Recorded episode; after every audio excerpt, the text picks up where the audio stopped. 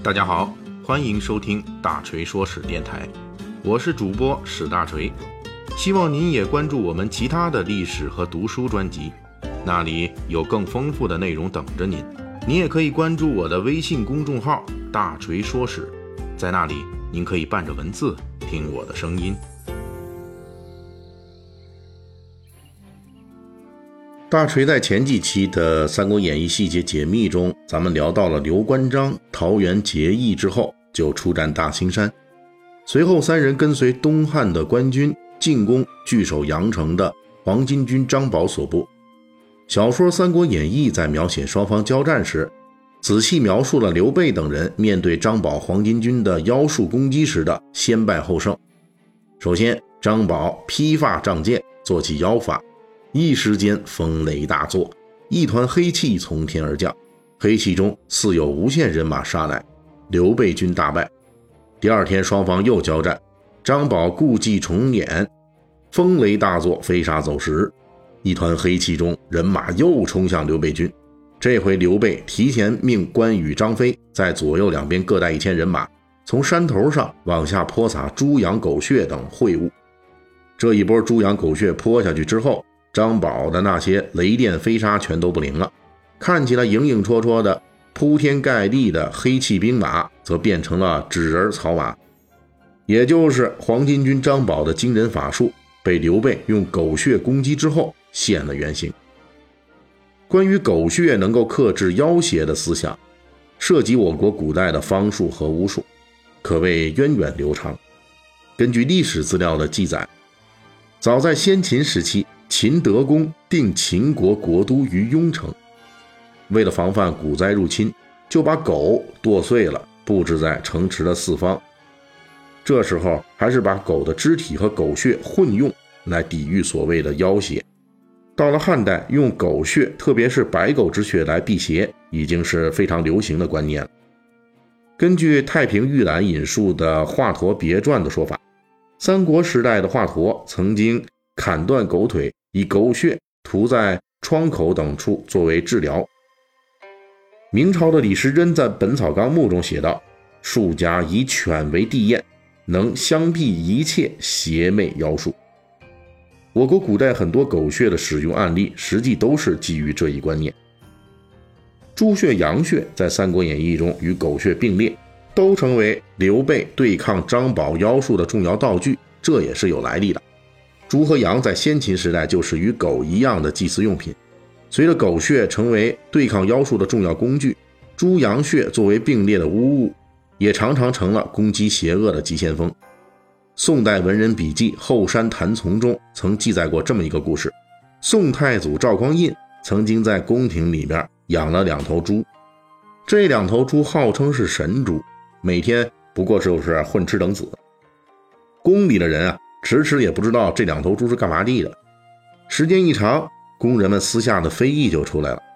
诸如浪费钱粮之类的等等。不过赵匡胤呢却不为所动，完全按照养废物的方式保留着宫内两头神猪的编制。这种宫廷里编制神猪的定例，直到北宋第六位皇帝宋神宗的时候才被废除。神猪没了之后，祸事就来了。据说有一天，有一位神通广大的妖人。光天化日，直入皇宫，如入无人之境，一直流窜到大庆殿的房顶上，最终被抓获。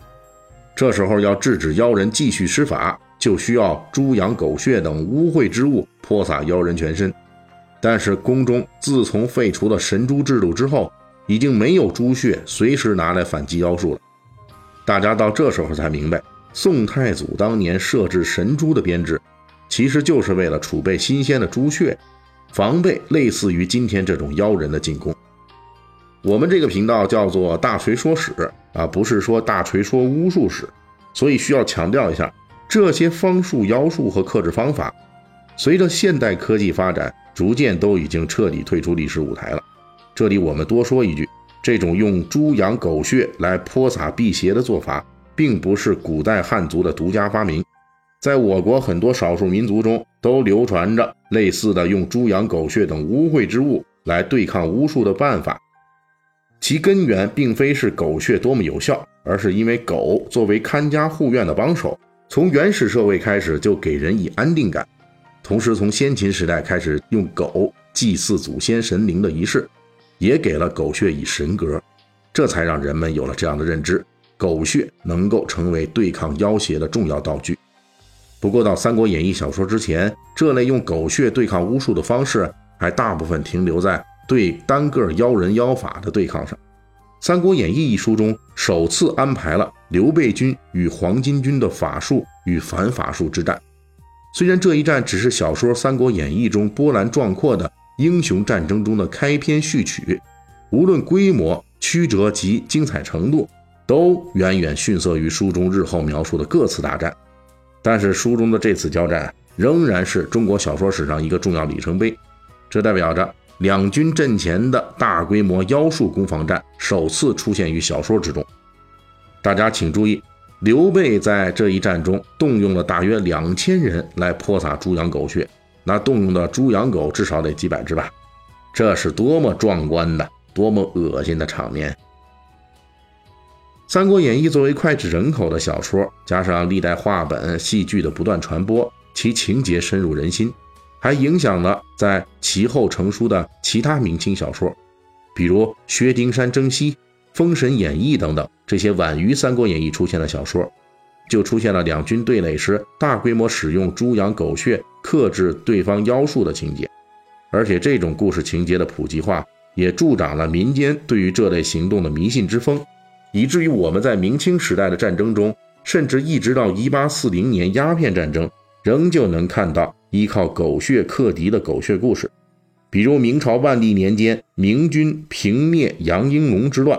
明朝崇祯年间农民军进攻桐城，以及清朝乾隆年间清军在临清平定王伦之乱时，都曾使用泼洒狗血来对抗进攻方的巫术。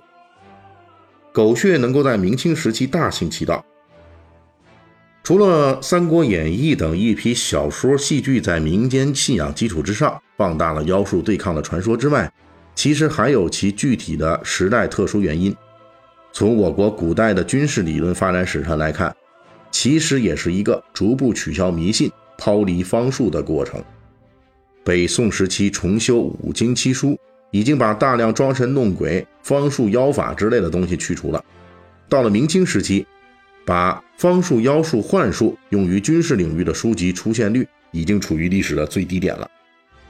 不过，由于明清时代开始在两军对垒时大量使用火枪、火炮，新的战争手段的大规模使用，导致新的战争形式的出现，其中出现一些新问题，是过去兵书战策所无法解答的。比如枪炮在战场上可能因为某种暂时无法解释的原因发射不了，在这种特殊情况下，封建迷信观念必然会重出江湖，填补将士们慌乱的内心。因此，敌人使用妖术来克制我方枪炮，导致我方枪炮杀伤力严重下降，最终用狗血来击破敌人妖术，恢复枪炮射击的桥段，也就不可避免的一再重演。